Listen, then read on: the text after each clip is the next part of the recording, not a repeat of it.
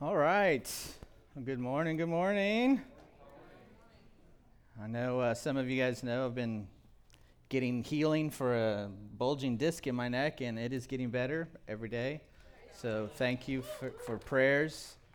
Um, I'm doing therapy as well, and it's all working. So don't give up.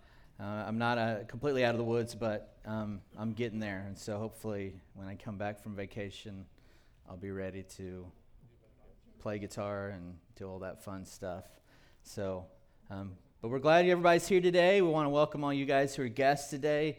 Uh, you've landed right in the middle of a series that we're doing um, as a church. This year, um, we felt very strongly that we needed to focus on uh, families, uh, strengthening families, healing families, marriages. Um, us as a church family, we we believe that God has really called us this year to drill down on these issues of building stronger families. And, and right now, we're, um, we're in the middle of a series that I've been preaching on called Essential Keys to Resurrecting Your Marriage and Relationships. And I don't care who you are, if you're married, you've got problems.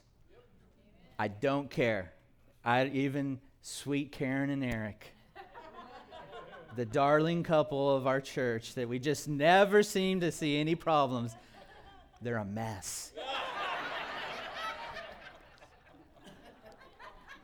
they're not. They're cool. But even they have problems. You have problems. I have problems. Sometimes those problems get so bad that we feel like our marriages aren't going to survive. Sometimes our relationships feel like they're not going to survive but we know deep down that they have to survive. We know that our marriages are worth fighting for. We know that there are relationships that are worth fighting for.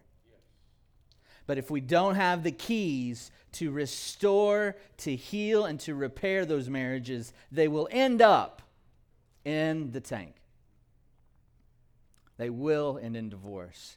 And in our world, divorce is the easy way out. And we are fighting to change that culture in our church, in our city, and in the state, and in our nation because our nation is a better nation when marriages are healthy. And so we are right in the middle of that series. And so I'm not going to update you on the last two weeks. We talked about repentance, though, and how absolutely essential. If you want to heal your marriage, if you want to resurrect your relationships, you must have repentance in that process. There is no way around it. There are so many crimes that we commit against each other that there is a moment where we have to say, when we look someone in the eyes and we say, I am sorry for what I have done or what I have not done, I, I am repenting. Will you please forgive me? And you have to look that person in the eyes and you have to have those words come out of your mouth. Whatever your crimes are, and you have them. We have to start with repentance. Otherwise, we're just going to make more empty promises. I promise not to be like that anymore. I'm going to do better. Don't worry. No, we've got to have a repentance that goes from our head to our heart and into our hands. It has to be lived out. And then once someone repents, then we have to move to the next stage which is forgiveness. Now, today I'm going to be sharing um, on this message of, of resurrecting our marriages. Um, I'm going to share a lot of information from an author by the name of June Hunt and her book, Biblical Counseling Keys. If you want to really dig deeper on some of this stuff, I, I encourage you to, to look her up and to uh, dive into some of her stuff. Um, but in 1944, Nazi Germany was occupying Holland. And there was an elderly watchmaker and his family who were actively involved in the Dutch underground by hiding uh, Jewish people in a secret room in their house. This was the Ten Boom family. How many of you are familiar with the Ten Booms? Well, this was the Ten Boom family, and they were courageously helping Jewish men and women and children escape Hitler's roll call of death. Now, sadly, one day, um, their secret was discovered. And the watchmaker is arrested, and soon after he was imprisoned, he dies. And then also, there was a daughter. Her name was Betsie. She's a very tender-hearted girl. She was also captured and she was put into a Nazi uh, concentration camp, and she dies at the hands of her cruel captors. And then there was the watchmaker's youngest daughter. Her name was Corrie. Corrie ten Boom. And so the question was is she going to live? And if so, will she be able to ever forgive her captors. The ones who, who killed her father and then killed her sister. Is she going to be able to survive this and is she going to be able to forgive? And while she's at this concentration camp named uh, Ravensbrück, she is surviving the ravages of this place. It's one of Hitler's most horrific death camps. And while she's there, she is sustained by God. And she lives out the truth of Psalm 27, verse 12. It says, For false witnesses rise up against me, spouting malicious accusations. I remain confident of this. I will see the goodness of the Lord in the land of the living. Amen. Wait for the Lord. Be strong and take heart. Wait for the Lord. Now, none of us have ever suffered the torture of a Nazi concentration camp. None of us have gone through that level of pain and suffering, but we all have suffered harm. Whether it's physical or it's emotional or it's mental, we have suffered some kind of abuse from someone. And more than likely, it was from someone that you loved. So, the essential key to resurrect our marriages and our relationships that I want to talk about today is forgiveness. Forgiveness is an essential key, it is a non negotiable. It is a non negotiable key to resurrecting your marriage and resurrecting a relationship if we as a people, if we do not practice the principle of forgiveness in our relationships, the effect is devastating. And though forgiveness is not always easy, it is required. So back to Corrie ten Boom. Two years after the war, Corrie is now speaking in a church in Munich. She's come from Holland and she's come into a defeated Germany, and she's bringing with her this message that God indeed forgives. And she's looking into the crowd and she's sharing, and she, she's, as she's looking, she sees this face staring back at her. And after she's done, as the people file out, that person that was staring back at her, that she locked eyes with, moves towards her. And as he moves towards her, Corrie has a flashback in her mind. She has this flashback of being at the concentration camp. And she has this flashback of a man in a blue uniform. He's got a visored cap with a skull and crossbones on it. She, she remembers this huge room with these harsh, bright lights, and she remembers the humiliation of walking past him naked. This was the man that is now standing before her. And as he walks up to her, he says, You mentioned Ravensbrück in your talk. I was a guard there. But since that time, I have become a Christian. I know that God has forgiven me for the cruel things I did there. but I would like to hear it from your lips as well. And he extends his hand towards her. Will you forgive me? Corrie just stares at his hand. And the moment, seems like hours as she's now wrestling with the most difficult question, the most difficult decision she will ever have to make. And it's hard because Corrie knows the Bible, she knows it well. But in this moment, she is struggling with this verse. If your brother sins, rebuke him, and if he repents, forgive him. And if he sins against you seven times in a day and turns to you seven times saying, I repent, you must forgive him.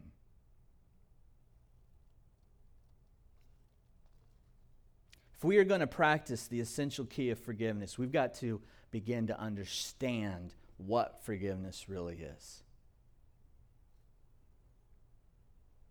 Imagine just for a moment that you need to borrow $100 to help pay a medical bill. You ask a friend for a loan and you promise to pay it back at the end of the month. But when the time comes for repayment, you don't have the money. And in fact, you don't have the money for the next three months. Then all of a sudden, unexpectedly, out of the kindness of your friend's heart, your friend chooses to forgive your debt. Well, this is one facet of what forgiveness is all about. The Bible says in Romans 13, verse 8, it says, Let no debt remain outstanding except the debt to love one another. So, what does forgiveness mean? Well, I want to give you some definitions of really what forgiveness means. See, in the New Testament,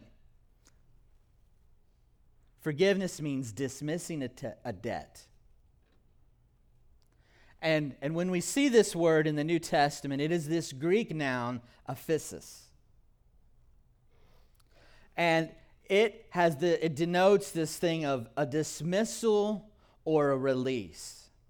So when we grant forgiveness, we dismiss the debt that is owed to us. When we receive forgiveness, my debt then becomes dismissed. And I'm no longer required. I'm released from the requirement for any kind of repayment.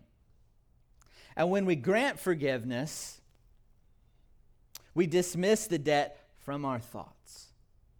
We no longer think about what this person owes me. Jesus in Luke 6 27, he says, Love your enemies and do good to those who hate you.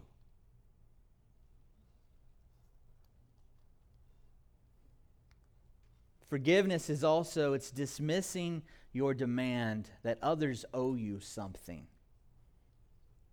Whether it's respect, love, we all have expectations we think people owe us. You owe me love. You owe me respect. You owe me hard work. But forgiveness is dismissing our demand that others owe us something, especially when they fail to meet our expectations, fail to keep a promise, or fail to treat us justly. In fact, Jesus says in Matthew 5:39, he says if someone strikes you on the right cheek, turn to him the other also. Forgiveness is also dismissing, it's canceling, or it's setting someone free from the eternal consequences of falling short of God's standard. You know, the holy standard of God is perfection. Just say perfection. perfection. God's holy standard is perfection, and yet we all have sinned. We've all come short of that. And so the penalty for our sins, the Bible says, is spiritual death, separation from God. But thank goodness the penalty for our sins, our debt was paid by Jesus. It was paid by Christ through his death on the cross. So instead of being separated, we can actually we can have our debt dismissed by God and we can actually experience eternal life. Amen. Acts 10:43 says everyone who believes in him, Jesus, receives forgiveness of sins through his name.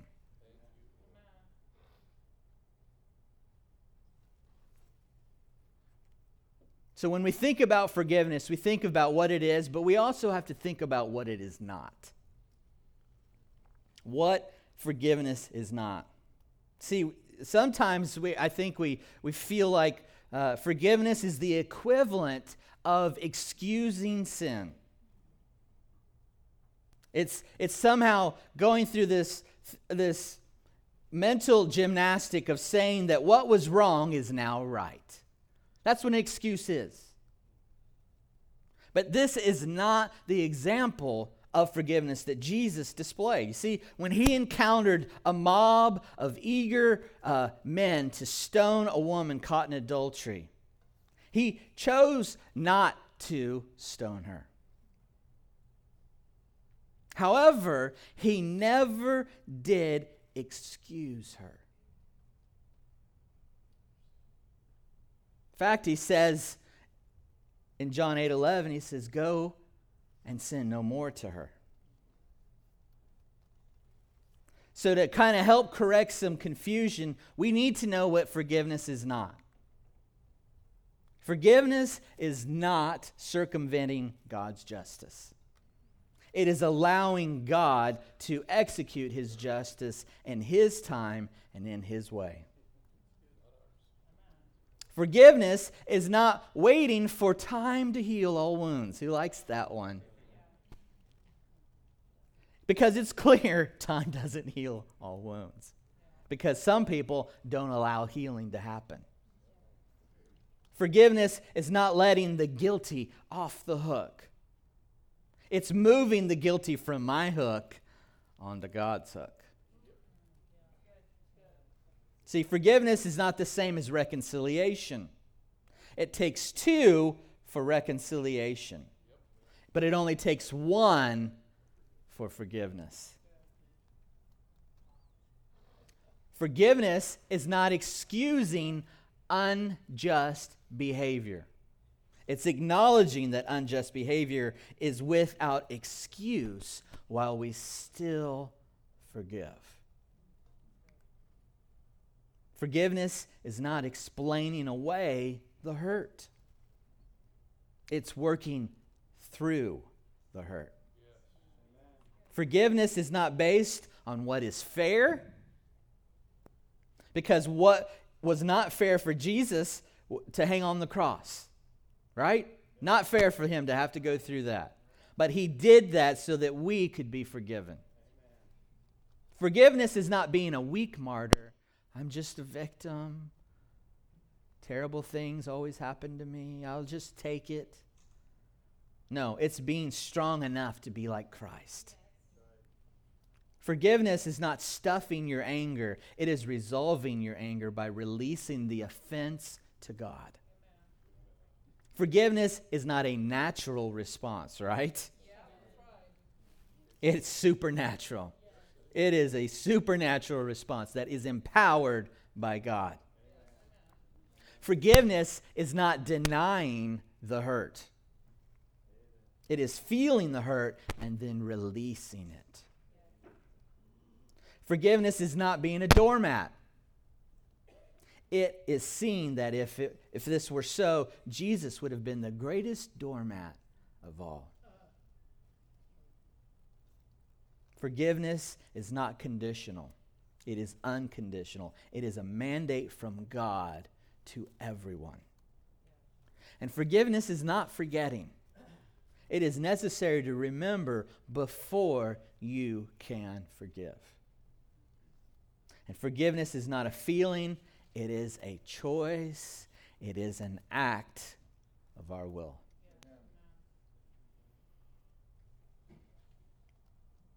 So that woman that was caught in adultery and those stone throwers were ready to kill her.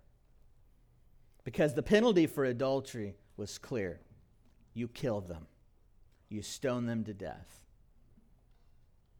Well, Jesus challenges the stone throwers. In fact, he asks them to now examine their own heart before they start to condemn the woman's behavior. And he says, you know, the one who is without sin, you be the first one to throw a stone at her. Of course, no one moved. And then all of a sudden, you hear the stones dropping and hitting the ground one by one. And then one by one, they walk away. And then after that, Jesus focuses his attention back onto the woman. And here's the beautiful thing of what Christ did. See, Christ looked beyond her fault and he saw her need. She needed to know the life changing love of God. And unexpectedly, Jesus gave her this precious gift in that moment. He gave her his merciful favor, his loving forgiveness. John 8 11 says, This is the words of Christ I don't condemn you either. Go now and leave your life of sin.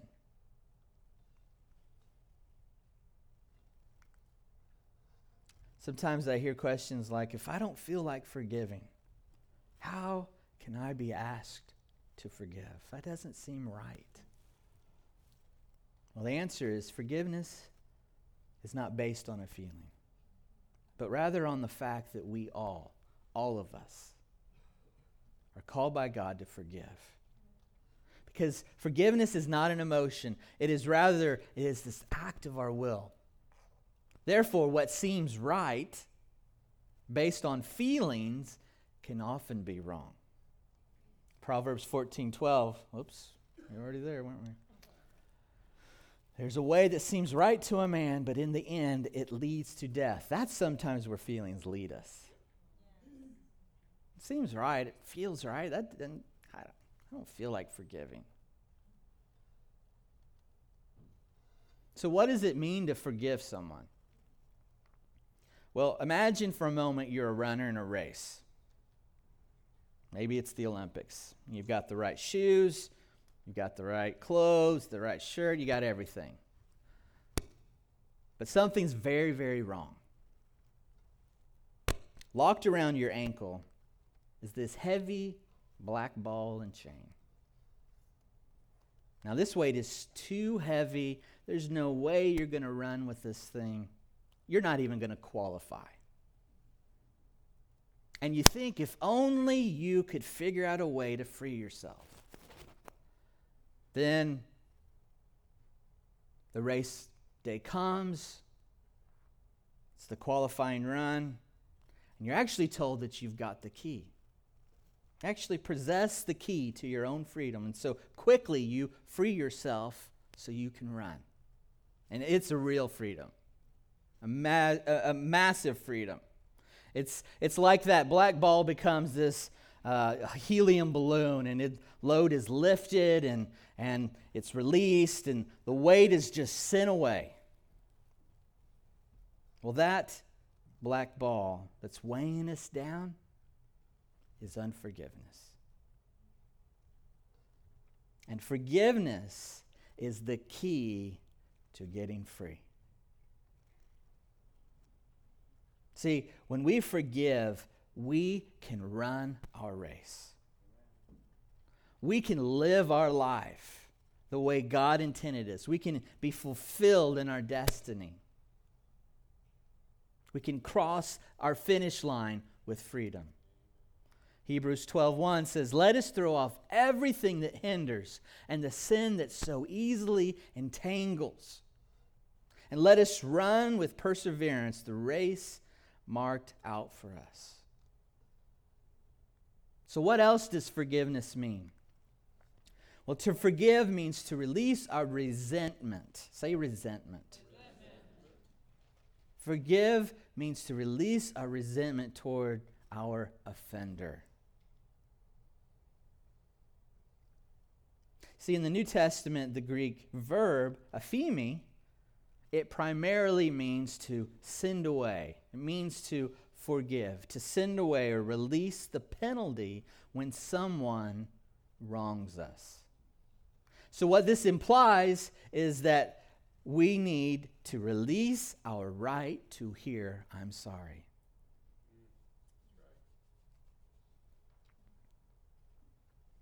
It implies that we need to release our right to be bitter.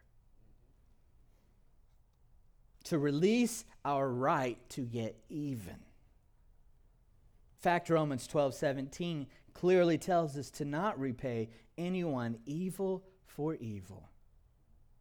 But be careful to do what is right in the eyes of everybody. To forgive, it also means to release our rights regarding the offense. It means to release our right to dwell on the offense. You know, that thing you do when you're sitting alone, you're just meditating, you're just thinking about how I was wrong, what this person did to me, how they've wrecked my life. You give up your right to do that. You release your right to dwell on the offense. You release your right to hold on to the offense. You release your right to keep bringing up the offense. Remember when you did that thing to me? Remember that? I mean, I'd forgive you if you, but I mean, that thing. You know. Proverbs 17, verse 9 says, He who covers an offense promotes love. Who's a love promoter? Who wants to be one? Who's awake?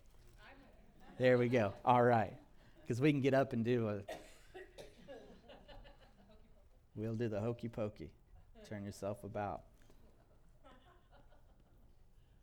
To forgive is to reflect the character of Christ. Just as God is willing to forgive us, we are called to forgive others. And to forgive means we extend mercy. You know what mercy is? Mercy is that someone doesn't get what they deserve. Yeah, they wronged you. They deserve your, your, your to chew them out, let them know what they did. Maybe they deserve to not have a friendship with you anymore. Mercy says, I'm not going to have let any of that touch you. Forgive means it's a gift of grace. To forgive sets the offender free. And we've got Matthew 6:12, forgive our debts as we have also forgiven our debtors. Now another question I get sometimes is what can I do when I don't feel like forgiving? Well, the answer is whenever you don't feel like doing something you should do, you must examine your thoughts. You can't control what your offender does. Can't. We wish we could. Sometimes we get psycho trying. but we cannot control what they do. However, what we can control is what we think about our offenders. See, God gives us a lot of counsel about what we should sift out of our thinking. I mean, think about your Bible as a thought sifter. It's a tool that helps us sift the thoughts that should never, ever come into our thinking. Never enter into our mind. So we have to evaluate our thoughts about those who offend us, who hurt us, who do and say damaging things to us. Because remember, your thoughts, they produce feelings. So the question we have to ask ourselves is do my thoughts naturally flow the th- through the thought sifter of Philippians 4 8? whatever is true, whatever is noble, whatever is right, whatever is pure, whatever is lovely, whatever is admirable, if anything is excellent or praiseworthy, what do we do? We think about those things. This is our thought sifter, this passage of Scripture. And so, with this, we have to catch our thoughts before they pass through, and we have to sift them out. And when we carefully choose what to dwell on, then our emotions start to line up. And you know what? You will actually have a moment. Gradually, you will start to feel like forgiving that person.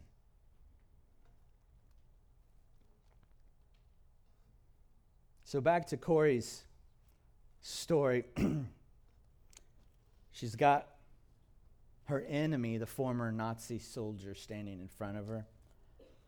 And his very presence stands for cruelty and the stench of the cremation at Ravensbrück.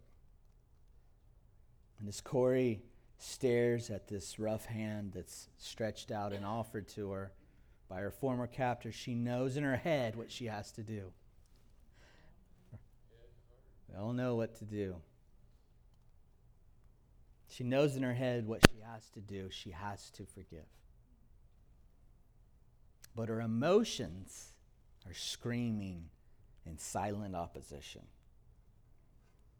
In fact, the very message that she's been sharing with the victims of Nazi brutality is now staring her right back in her face.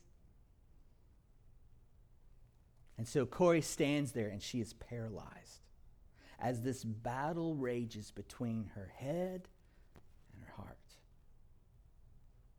In fact, Corrie says this in her book. She says, And I stood there, I, whose sins had again and again to be forgiven, and could not forgive. My sister Betsie had died in that place. Could he erase her slow and terrible death simply for the asking? I mean, imagine her dilemma. She knows that those, she knows that the pe- when people forgive, especially these who have survived the Nazi concentration camp, she knows that those who have forgiven their enemies have also been able to rebuild their lives, regardless of the physical horrors that they suffered. But she also knows that those who continue to nurse their bitterness remain imprisoned. Even though they're no longer in Hitler's horrid concentration camps, they are still prisoners within their own wounded souls. So Corrie knows the cost of bitterness. And it's this very bitterness that she is right now battling. Because the Bible says in, in Hebrews 12 15, it says, See to it that no one misses the grace of God, and that no bitter root grows up to cause trouble and to defile many. So, why should we get rid of unforgiveness? See, when we forget, when we refuse to forgive, our unforgiveness, it keeps us emotionally stuck both to the offense and the offender. Did you hear what I said? When we choose not to forgive, we stay stuck and attached to the offender and what they did. And a continual refusal to forgive digs a deeper hole in which we can try to, we, we dig this hole trying to hide our hardened heart. One of our favorite tactics is blaming others. We love to blame others to justify unforgiveness. And so many times, far too often, we become very comfortable, too comfortable in the unnatural habit of self righteousness and self pity, right? Pride. Our past hurts, even though we feel like they're buried, are still very much alive. And because they're not released in God's way, In some ways, we actually become like our offender, but we're blind to it. See, not forgiving our offender is actually an offense to God. I'll say that again since it hurt. Not forgiving our offender is actually an offense to God. And therefore, you know what that does? That makes us an offender to God. Because the Bible says to confess and renounce our sin. Proverbs 28 He who conceals his sins does not prosper. But whoever confesses and renounces them finds mercy. So, how can I forgive someone who has not even apologized or shown any kind of repentance? Well, the answer is forgiveness has nothing to do with repentance. Forgiveness is not based on what the offender does or deserves. It's rather, it's dependent upon the grace that we give to our offender. It's just like what we received from Jesus. See, a gift is something no one deserves. So the real question is do I want to be Christ like? See, when Jesus was crucified on the cross, his enemies neither apologized and they neither repented. And yet, he extends his heart of forgiveness and he prays this. He says, Father, forgive them, for they know not what they are doing. Another question is if I forgive those who offend me, I'll be an enabler. Why should offenders change if there's no consequence for their offensive behavior? Well, the answer is forgiveness is not enablement. See, if someone borrows money from you and later refuses to pay you, we still should forgive them. You have to release both the person as well as the offense to the Lord for our own sake so that we do not become bitter. Now, let me give you some wisdom, though. Wisdom says that we should never enter into another monetary relationship with that person. Right? Is that being mean? Is that I don't have enough grace and I don't have enough mercy? No, you gave grace, didn't you? You just gave them mercy by not making them repay and saying, I cancel my debt. You don't, it's gone. Wisdom says, though, we don't have to do monetary relationships. See, we have no responsibility, we have no obligation to give irresponsible people more opportunities to be irresponsible. See, enabling others means that we don't have boundaries. Enabling others means when we don't establish a boundary or, or we don't have a consequence when others violate a boundary, then, then we are enabling them to continue in this bad behavior. There's no consequence, there's no boundary. See, enablement puts us in a position of being offended over and over. And enabling never helps someone to change. It never does. In fact, it, it, further ingrains their bad habits. However, you know, one consequence to your offenders is that they will not have the opportunity to use you again. That's just okay. You know, enablers are classic people pleasers. They don't know how to say no when they should say no.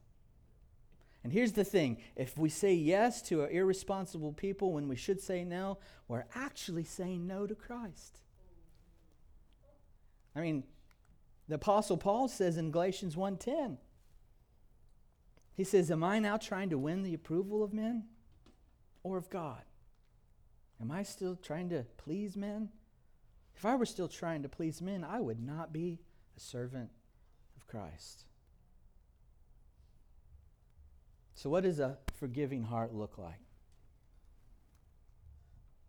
Well, see, when the Spirit of Christ is rooted within us, He produces fruit that is consistent with the character of Christ. See, the moment we entrust our life to Jesus, we are sealed with the Holy Spirit. And He dwells in us for the rest of our life. You know, it's just like an orange tree. Orange trees produce oranges, banana trees produce bananas. The Spirit of Christ produces the character of Christ. That's what Christianity is. You're a righteous tree now. And living in you is the Holy Spirit, and it's producing fruit that looks like Jesus. So the next time we get wronged, we have to allow the Holy Spirit the freedom to produce his fruit of forgiveness in our lives. Galatians 5:22 says the fruit of the spirit is love and joy and peace, patience, kindness, goodness, faithfulness, gentleness, and self-control. This is the stuff that should be out on your branches. That everyone can see. So Corrie is staring at this hand that's outstretched. This man who is asking for her forgiveness. And how, how can she find the strength to take the hand of someone who represents the evil regime that destroyed the two people she loved more than any? How can she forgive this guy? And as she's struggling, she, she realizes that she cannot. In fact, Corrie says this. She says, His hand was thrust out to shake mine. And I, who had preached so often the need to forgive, kept my hand at my side. Even as the angry, vengeful thoughts boiled through me, I saw the sin of them. Jesus Christ had died for this man. Was I going to ask for more? Lord Jesus, I prayed, forgive me and help me to forgive. I tried to smile and I struggled to raise my hand, and I could not. I felt nothing, not the slightest spark of warmth or charity. And so again, I breathed a silent prayer. Oh, Jesus, I cannot forgive him. Give me your forgiveness. And as I took his hand, the most incredible thing happened. From my shoulder, along my arm, through my hand, a current seemed to pass from me to him. While into my heart sprang a love for this stranger that almost overwhelmed me. And so I discovered that it is not on our forgiveness any more than on our goodness that the world's healings hinge, but on Jesus. When He commands us to love our enemies, He gives us the love itself. Jesus would never tell us to love our enemies and do good to those who hate us without giving us the power to do it. And Corrie ten Boom is living proof of this love until her death in 1983. In fact, Corrie wrote a book about her ordeal. It's called The Hiding Place. There's an actual uh-huh. movie that was made about this book in the 70s. And if you want to watch the movie, it's on Amazon Prime for free.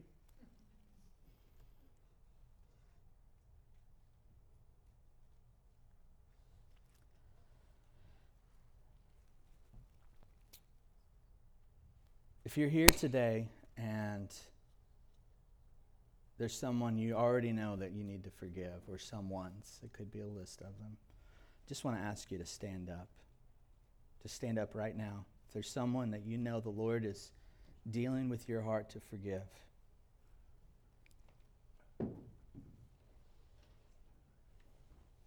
because I want to pray for us.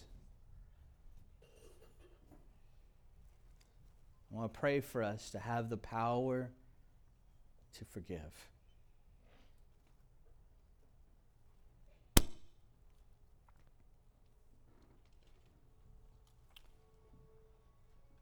Father, your word is absolutely clear that we have a command to forgive. Whether it's our spouse, a friend, a parent, children, maybe it's an ex spouse. Maybe it's a friend who doesn't even live in our lives because we can't stand to be in relationship with them. God, we are asking right now that by the power of the Holy Spirit who lives inside of us, that you would give us the power to forgive.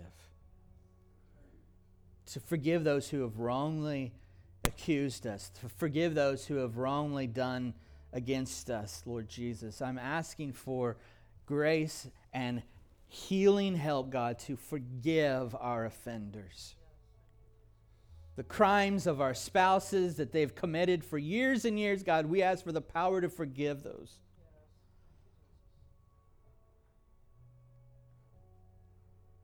We're asking God for that fruit to come in and out through our lives today, Lord Jesus. We're asking for the power of God to flow through us that we could forgive, so that we may resurrect our marriages, that we can heal relationships that we would not carry this bitterness with us anymore against mom, against dad, stepmom, stepdad, aunt, uncle, an old boss, an old teacher. I'm asking today, God, that you would heal us and you would help us to have the power to do what Corrie did to forgive So, Lord Jesus, I thank you that you hear this prayer and that because the Holy Spirit lives in us, you were already at work, God, for us to forgive. I pray, God, that today we would go clean. We confess our sin of unforgiveness. I confess my sin of unforgiveness, Lord Jesus. Heal me, Lord Jesus, for my bitterness and for my resentment and my unforgiveness and for my offense. Heal me, Lord Jesus. And then renew a right spirit within me, God.